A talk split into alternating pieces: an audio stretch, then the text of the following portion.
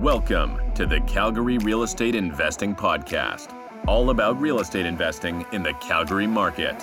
And now, your host, Corey Peckford. Hey guys, in today's show, I had the pleasure of speaking with Mark Pullin of Cedar Peak Mortgages. Mark and his wife, Dianne, founded Cedar Peaks after being real estate agents for many years. We discussed the ABCs of private lending, construction financing, accredited investing, how private lenders evaluate marketability, suitability, and credit rating when funding a deal. Hope you enjoy the show. Hey, Mark, I just want to welcome you to the Calgary Real Estate Investing Podcast. Thank you so much for being on the show. And if you could just start off maybe by telling our listeners a little bit about yourself and what's keeping you busy these days. Thanks, Corey. Appreciate the opportunity to be here. My name is Mark Pullin. I am currently the uh, broker of record and CCO of a mortgage brokerage company and an exempt market dealer. We're in the business of private lending, which we'll get into more as to what exactly private lending is throughout this segment. I have been involved in the banking, real estate, and lending business basically for 45 years. So well versed in this industry. Cedar Peaks Mortgage Services was founded in the year 2022 by myself and my wife, Dianne. And if I was to be totally honest, it'd be my wife, Dianne, and me following behind. uh, so we have an over 20 year record in this industry. And I look forward to sharing more of this information with you uh, over the next hour or so. Yeah, amazing. I'm excited to dive into it. Kind of inspired you guys to start a private lending company and start off with that, and then we'll start digging sure. into other stuff. I met my wife shortly before we founded Cedar Peaks Mortgage. We got married in 1998. And for the next two or three years, we both were realtors. We were in the real estate field and found that it became very demanding. I'd been a realtor for 15 years, Dianne, probably three years or so, but we found that very demanding on our time nights, weekends, trying to be uh, also a single parent myself with a younger daughter. And we were just looking for something a little bit different that we could control our time a little bit more. Good friend of mine was in the private lending business. His history was with Alberta Opportunity Corporation. So, for those of you that have been around a long, long time, you may remember that. It was a provincial government agency set up for funding small businesses, very, very similar to what the business development BDC bank does today. Anyways, through economic times, the Alberta government shut that AOC down and he started private lending. He was a real estate client of mine and also a bank client of mine, as I had both realtor and bank manager experience. And I was talking to him one day and I go, man, I sure would like a change. It's something, you know, it's pretty demanding on the time that Dianne and I have. And so he suggested I join his firm at private lending and we did and just grew it from there. Been a wonderful fit. Amazing. Like as a realtor, were you doing some real estate investing deals, like JV deals, that kind of thing? Did you see maybe the power of the private lending from scenarios like that? I sure experienced a lot of it with my clients. I didn't do any real estate investing myself, but certainly I assisted my clients in a lot of those types of transactions during my okay. day real estate. And then during the introduction, you said that exempt market dealer. What is that? Can you define that for me? Sure, absolutely. So there's two branches of private lending. One is Cedar Peaks Mortgage Services, which is regulated and licensed by the Real Estate Council of Alberta and it permits us to, in simple terms, deal in mortgages. So we can review applications and fund mortgages. The exempt market dealer part of it is where the Alberta Securities Commission comes in. And in their opinion, and this happened in 2010, 2011, after the financial crisis of 2008 9, the Securities Commission decided that they needed more regulation in the private lending MIC, Mortgage Investment Corporation, large funds with the result of the meltdown in 08. So, through lots of negotiations and town hall meetings and so on, the Securities Commission started regulating our industry. And so the one arm is to fund mortgages, the other arm is I need to raise money to fund those mortgages from investors. And to do that, you must be an exempt market dealer and be licensed and registered in that sector of selling securities. The reason it's called an exempt market dealer is we are exempt from filing a prospectus. We're exempt from preparing an offering memorandum, hence the word exempt. If you've done investing in stocks, bonds, even larger development projects, you've been familiar with prospectus and offering memorandums. We are exempt from that, but we are deemed to be selling a security. So we need to be licensed and registered accordingly and have that exempt market dealer firm the name of that firm is Cedar Peaks Management Corp. So they're two separate entities, two separate functions, both required for me to stay in business. Interesting. Yeah, that makes sense. So basically, you're working with investors kind of on both sides of the equation or the funnel, right? So you've got investors that, that maybe have capital that invest into your company. So then you can lend out the money. And then you also have people that are on the other side, maybe doing flips and the different types of things, right? Where they require quick capital to close type stuff. We've got two separate things. We have borrowers, we have investors. Investors. Yeah. And I'm the middle guy. I match borrowers with investors. Nice. Can you maybe share some information about what type of investors you're seeing? What are they doing? And where does Cedar Peaks Mortgages kind of fill the gap? To become an investor with our exempt market dealer management corp, under securities legislation, you must be an accredited investor. And an accredited investor, by definition of the Securities Act, is you must have $1 million or more in net financial assets. That is different than net worth. Net worth includes your house, your boat, your art, your jewelry, your motor home, your recreational property. That's all in net worth. A net financial asset is stocks, bonds, investments, accounts, TFSAs, RSPs, you know, cashable. Okay. So you must, to meet the accredited investor status, have a million dollars or more of net financial assets. If you don't meet that, there are two other criterias. One is yourself personally must have a minimum of $200,000 income in the previous year, the current year, and reasonable expectations for the following year. Or if you want to include a spousal income, $300,000 of household income, and again, current year, previous year, and reasonable expectations for the next year. So those qualifications will make you an accredited investor and eligible to invest in our mortgages. Mm, there's another aspect to that, and that is just because you're accredited and meet those criteria doesn't mean you're suitable. And the Securities Commission is very, very aware and conscious and highly regulated in suitability. So you could be an 84 year old grandma that has $1.2 million, technically accredited, but technically not suitable for higher risk investments. So not only must you be uh, accredited, you must be suitable, and that is up to our due diligence team to identify that and justify that. That's interesting. I haven't heard that part tied to the accredited before. Yeah. And now, I mean, it's kind of apparent, but what's the reason? Why can't the average person that maybe, you know, aren't the top, whatever percent this is, maybe, yeah, is it 3% of people or what would you say? Like, is this top five percent of people could be accredited? Like, just throw in a percentage, a guess.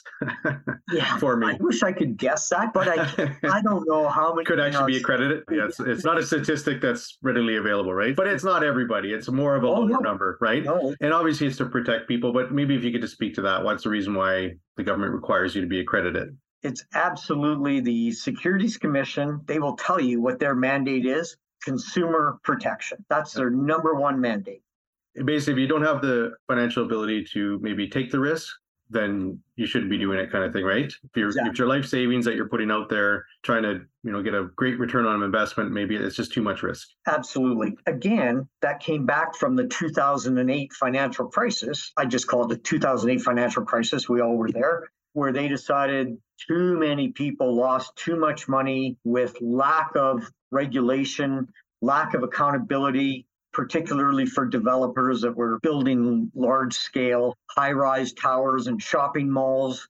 We were quite adverse to them regulating the little guy who just does mortgages, but they didn't see it that way, so they put us all in one bundle. Yeah, yeah. Uh, and you guys, that was like, the result of it. I don't see the private lending that you guys do as particularly high risk, but obviously it's in that category. How would you view it? Like, because you guys have control over the underwriting and the asset and that kind of stuff, like, you do have a lot of control, I would think, right? We have total control. Absolutely. We're very experienced in our due diligence, underwriting, and this is what we realize we realize that when we agree to fund a mortgage and we go out and raise the money from our investor pool, if our investors are constantly losing money because we didn't do our due diligence, didn't keep our interests where they should have been, I'm going to be out of business. And I've been in business over 20 years with some investors that have been with me all 20 years. And the reason for that is we know where our bread and butter lies, we know where our future lies, and we better take care of their money. Yeah, that makes sense. And then, so what type of investments are you seeing people do? Like, what's a client? Maybe we could just talk to that. That would typically come to you guys and say, "Oh, I need cash to close," and obviously, probably pretty quick turnaround as well, right? That's a certain portion of our business for sure. And if I had three days, I could put up a pile of paper beside me here and go over every deal we've done in the last year, and everyone would be somewhat different everyone. So some would be the short term close for sure. How our business has evolved, and you may recall about five years ago, I believe, the federal government, this is not the Securities Commission, this is the federal government, brought in a stress test where to get a mortgage, you had to qualify for an interest rate two points higher than the posted rate. After that, they brought in loan to value restrictions. They brought in home equity line of credit restrictions.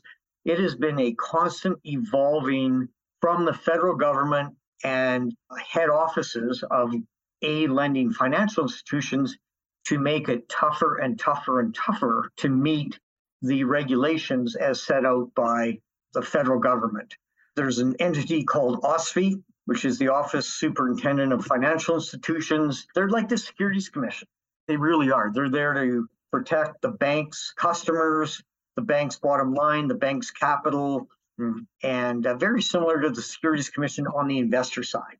So we're not regulated by those same bank regulations and Bill C 20 and all those stress tests and maximum loan to values and so on. We don't have those regulations. On the other side, like I went back a couple minutes ago, if I'm losing my investors' money, I'm not going to be in business very long. So in recent years, there's become a higher, higher demand for private lending.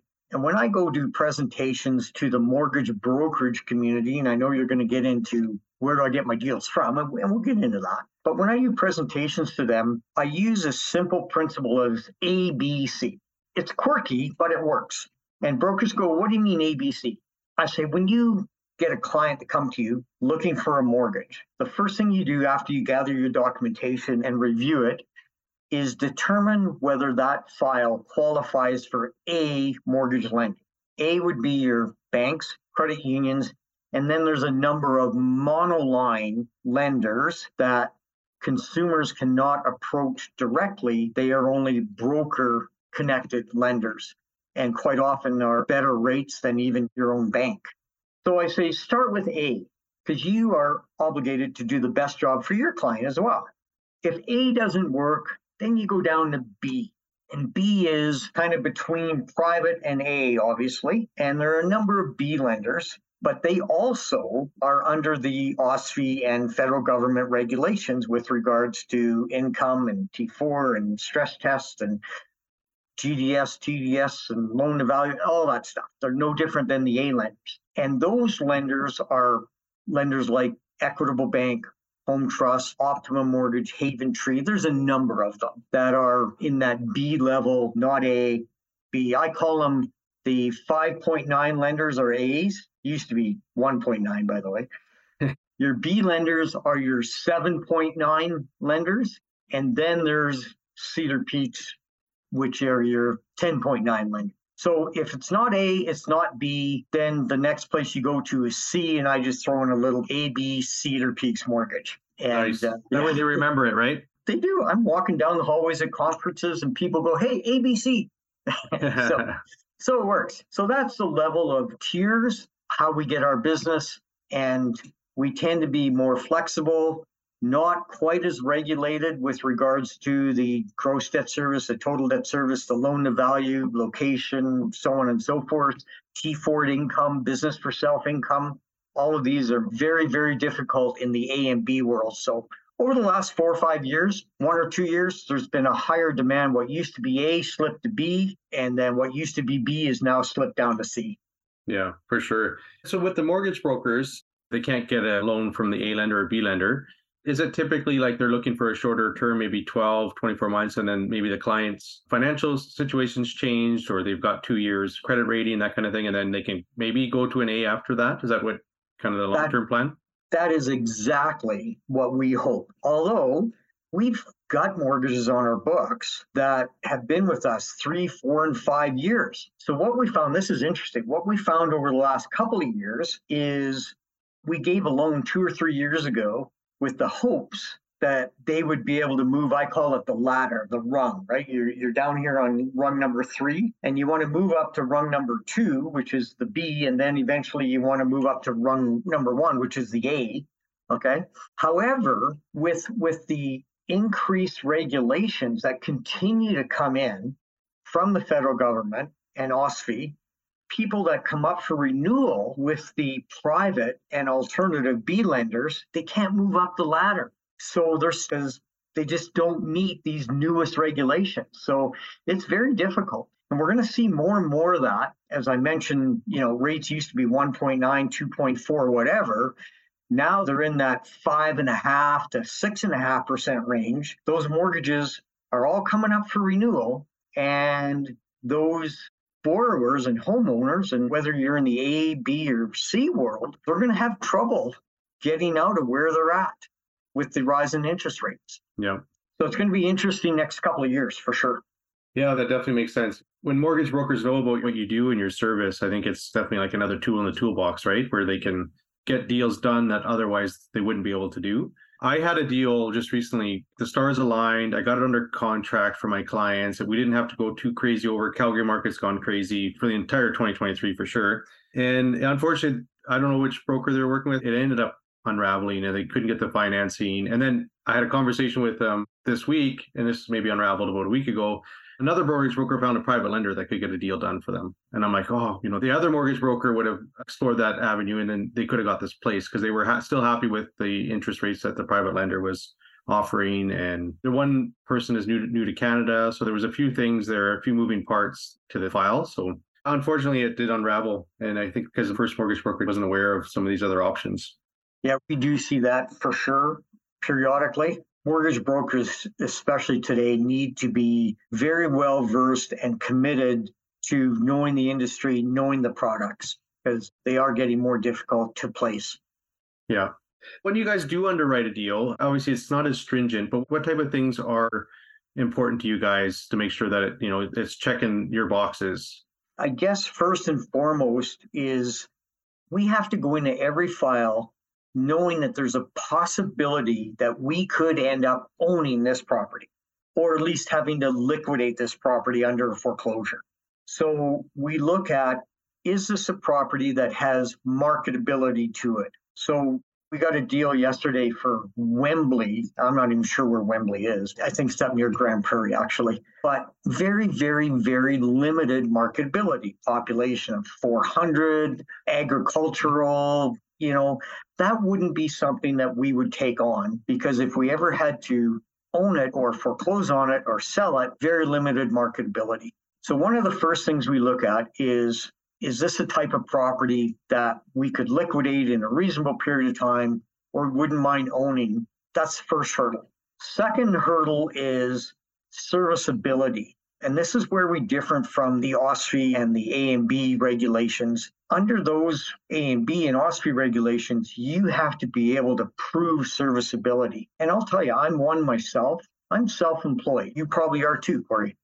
And if you went to the bank today, what they look at, they don't care what you take out in dividends. They don't care what you take out in shareholders' loans. They don't care what you draw out. All they care about is what you show on your notice of assessment and on your T4 income. That's it. Well, there's not very many self employed people that don't take out a minimum amount of T4 income for obvious reasons. Keeps money in the company, reduces taxes, all those things. So if you're self employed and your T4 says $60,000, $80,000, you're not even going to be close to be able to qualify for a mortgage. We, on the private side, we look at the whole picture. Okay. Guy's got great credit, servicing debt mortgage now, has good income in his company. We don't have to meet that T4 income qualification. So next thing we look at, is there a reasonable expectation that this borrower can service that debt regardless of what his T4 income might be? So we look at location and marketability, then we look at serviceability, and then the next part is, okay, let's look at the overall picture. Credit rating, net worth, and again, we have no regulations in this regard, but we have to use reasonableness knowing that our first interest, no pun intended, lies with our investors. Those are our clients. The borrower is the broker's client, and the lender's client is our investors. And then, of course, loan to value. Are we 50% loan to value? Are we 80% loan to value? Every deal is so different. You could have a really, really strong borrower in a major center with a high credit rating, good income, just doesn't meet the A or B world, asking for an 80% on a purchase. We might do that. Then you might have a borrower that's not as strong, weaker credit rating, tough to qualify income wise, but he wants 50% loan to value. Well, based on the lower loan to value, we might even do that. Would we give that second borrower that I just mentioned, would we give him 70% loan to value? Probably not. So we adjust our loan to values on strength of the borrower and appeal of the property. And they vary from 50 to 80. Yeah, that's awesome. Now, you did touch on this a little bit, but can you maybe speak to what are some more risky deals? Obviously, if you're in a remote location, you said marketability. Would you consider maybe a former grow op or a house with a wood foundation? Are those considered higher risk because of the marketability? Absolutely. Yep. It's funny how uh, wood foundation homes have such a stigma to them, you know, yes. and there's not a whole lot of proof to say that they're bad, but there's just a lot of stigma. I own personally a home, don't anymore, in Invermere, BC, and it had a wood foundation basement. Boy, I had a lot of adversity trying to sell that property because of that one factor. Yeah, and if the market's not hot, people take more time, they do more due diligence, and then they can be more particular as well as to what the product. You take two exact homes, exact homes right next door to each other, one with a wood foundation, one with a concrete foundation. The wood foundation I might do at 60, 65%. The concrete foundation I might bump up to 70, 75%. Just yeah. account for that negative factor. Would it go into, you know, sometimes you see a bungalow with one bedroom on main. Maybe it's a good sized bungalow, but it really is not that marketable to the general public, you know, because right. So would that be a factor as well? You know, if I was flipping that house and you see, oh, it only has one bedroom on main, your buyer pool is probably 10% or less now. And that's what we look at buyer pool. What is our buyer pool here? Great homes, particularly we see these in rural areas with no basements. Got to cut back the loan to value. You just have to. It just yeah. cuts that buyer pool down so much. That makes sense. I used to own a home inspection company and I saw, you know, what I considered higher risk as well in those days. And it just kind of factors in too, as if you're purchasing it, right? And who's going to fund it, that kind of stuff. Yeah.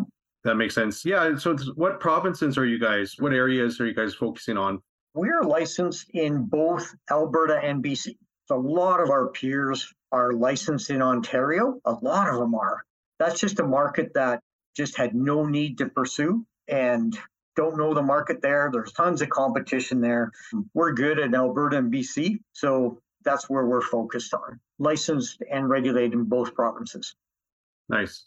So now let's say I want to maybe flipping houses or something and I want to reach out to you guys. What type of information would you require from me in order to maybe access funds to do a property flip?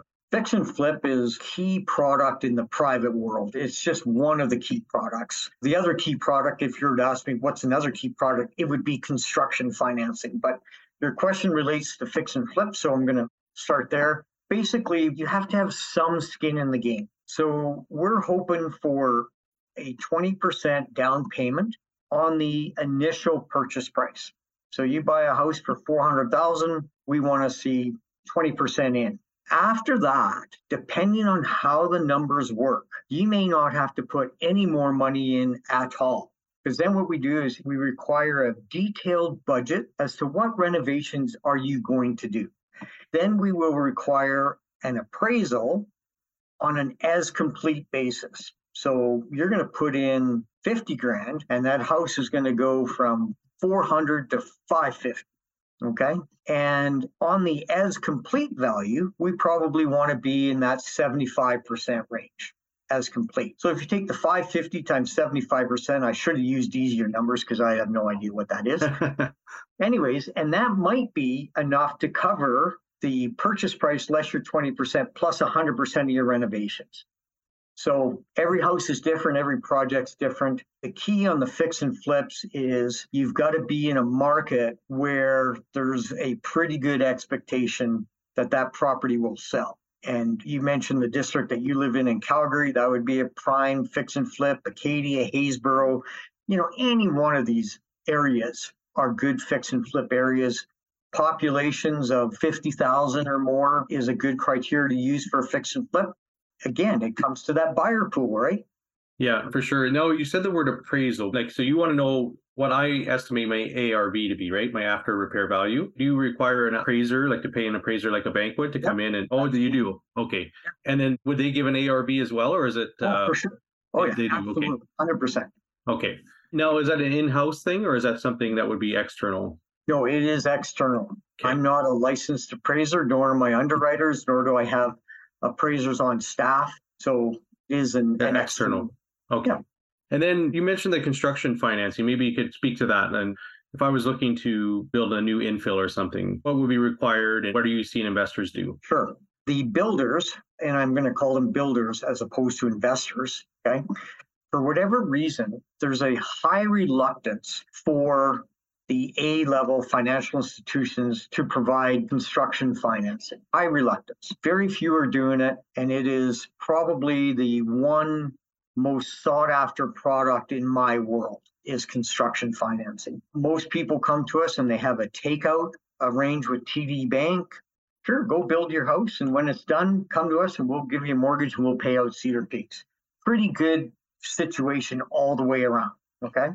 So what we look at on our construction, and it is fairly detailed, but in simple forms, we will finance up to 80% of the costs, including land and hard costs or construction costs, okay? And even some soft costs. And so we take that and we take 80% and we go, okay, this is our maximum financing on this particular house. Part two of that is we then take an as complete appraised value, which we just talked about.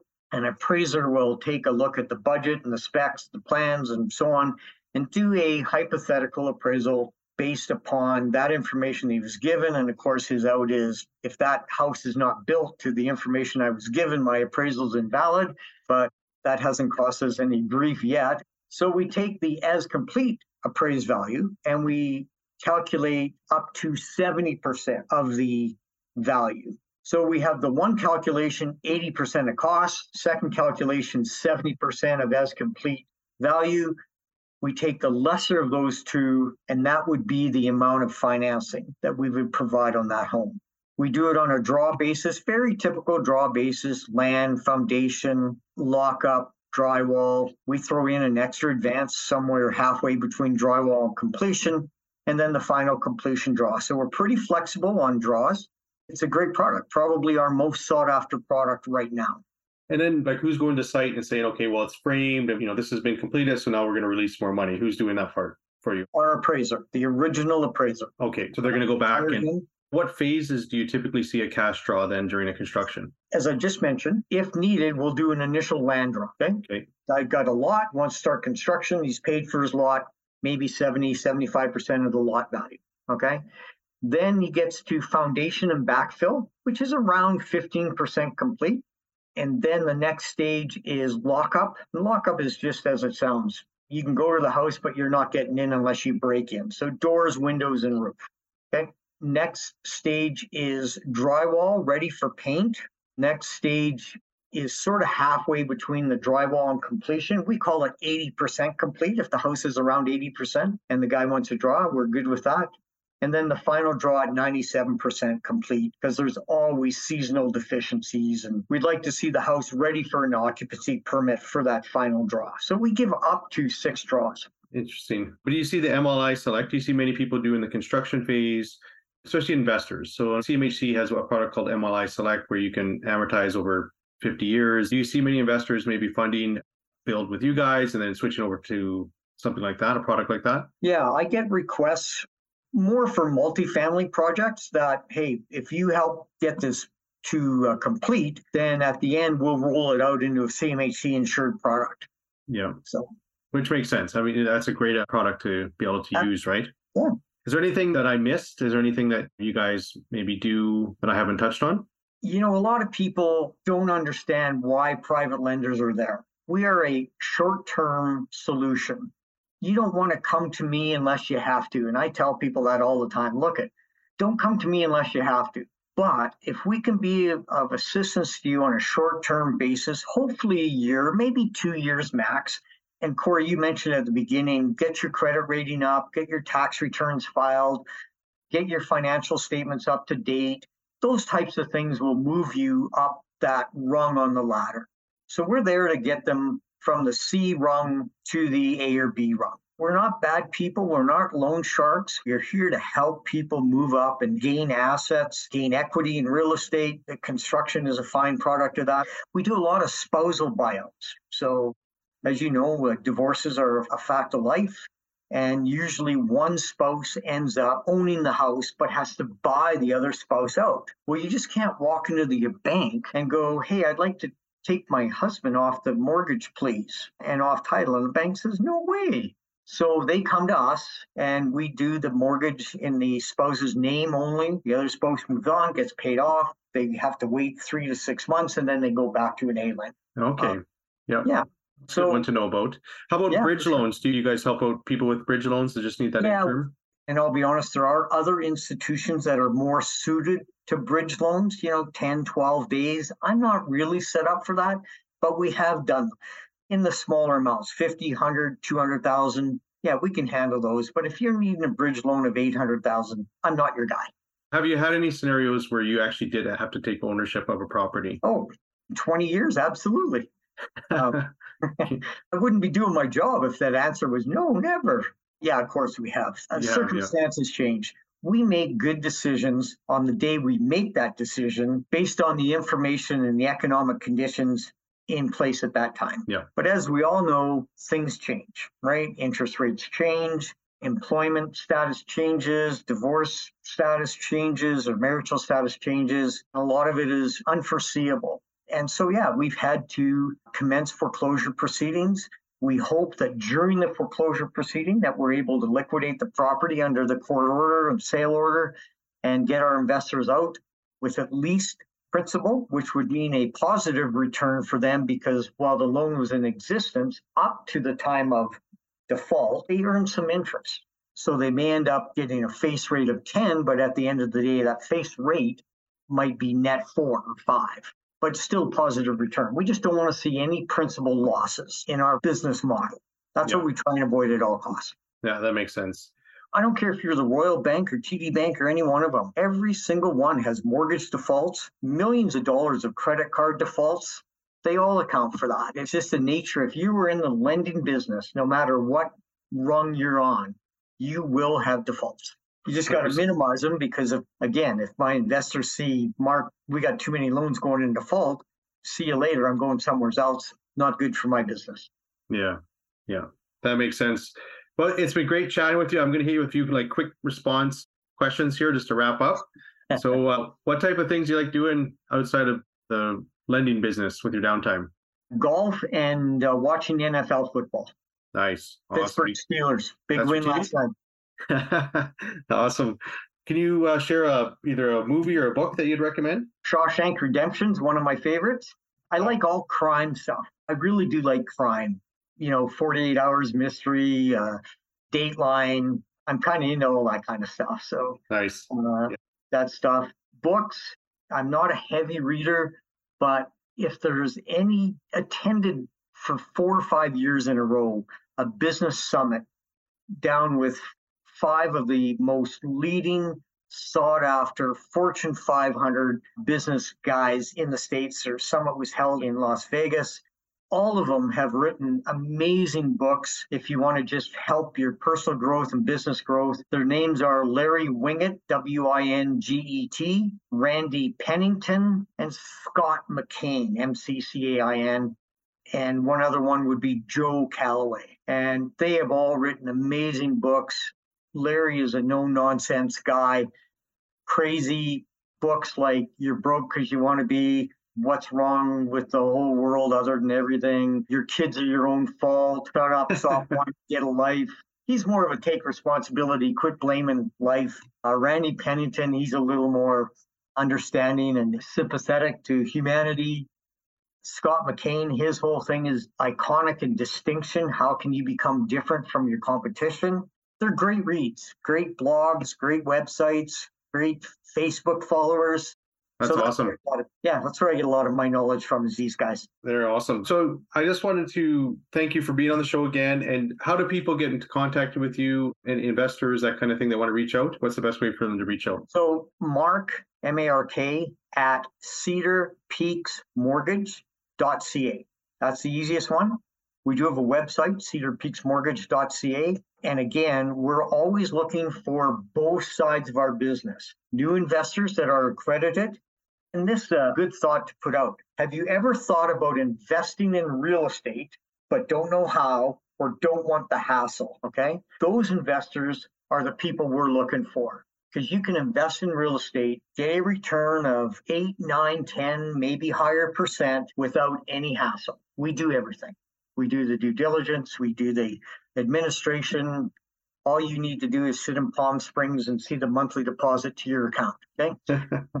we have a lot of those, believe Yeah, no, I believe it. Yeah. so for any investors that listen to the show, if you're looking to maybe to invest in real estate but don't want the hassle, would welcome an opportunity. My cell number is 403 850 3373. And then for anybody else. You don't have to go through a broker to get to me for a borrowing product. Again, that contact will get you directly to me and my underwriters. And if you're looking to borrow funds on a private basis, we'd be happy to talk to you. You don't need to go through a mortgage broker. Awesome. Well, it was a real pleasure having you on the show, and thanks again. My pleasure. Thank you. I uh, hope uh, your listeners uh, gain some value. And uh, Corey, again, I appreciate the opportunity. Hey, thanks again for listening to the Calgary Real Estate Investing Podcast. I'm your host, Corey Peckford. I'm an investment focused real estate agent in Calgary, Alberta. I'm also an entrepreneur, Red Seal electrician, and I hold a Master Home Inspection certification. If you're thinking about investing in the Calgary area, please reach out and let me put my real estate expertise to work for you. I can be reached at 587 893 2272. Follow me on Instagram at Peckford Corey, or my website is coreypeckford.com. Plus, we have a Facebook group. It's Calgary Real Estate Investing Group, so Craig for short. Please follow that. If you're getting great value from this podcast, please subscribe and leave a five star review. That would be greatly appreciated. Thanks. This is an I Love Mortgage Brokering production.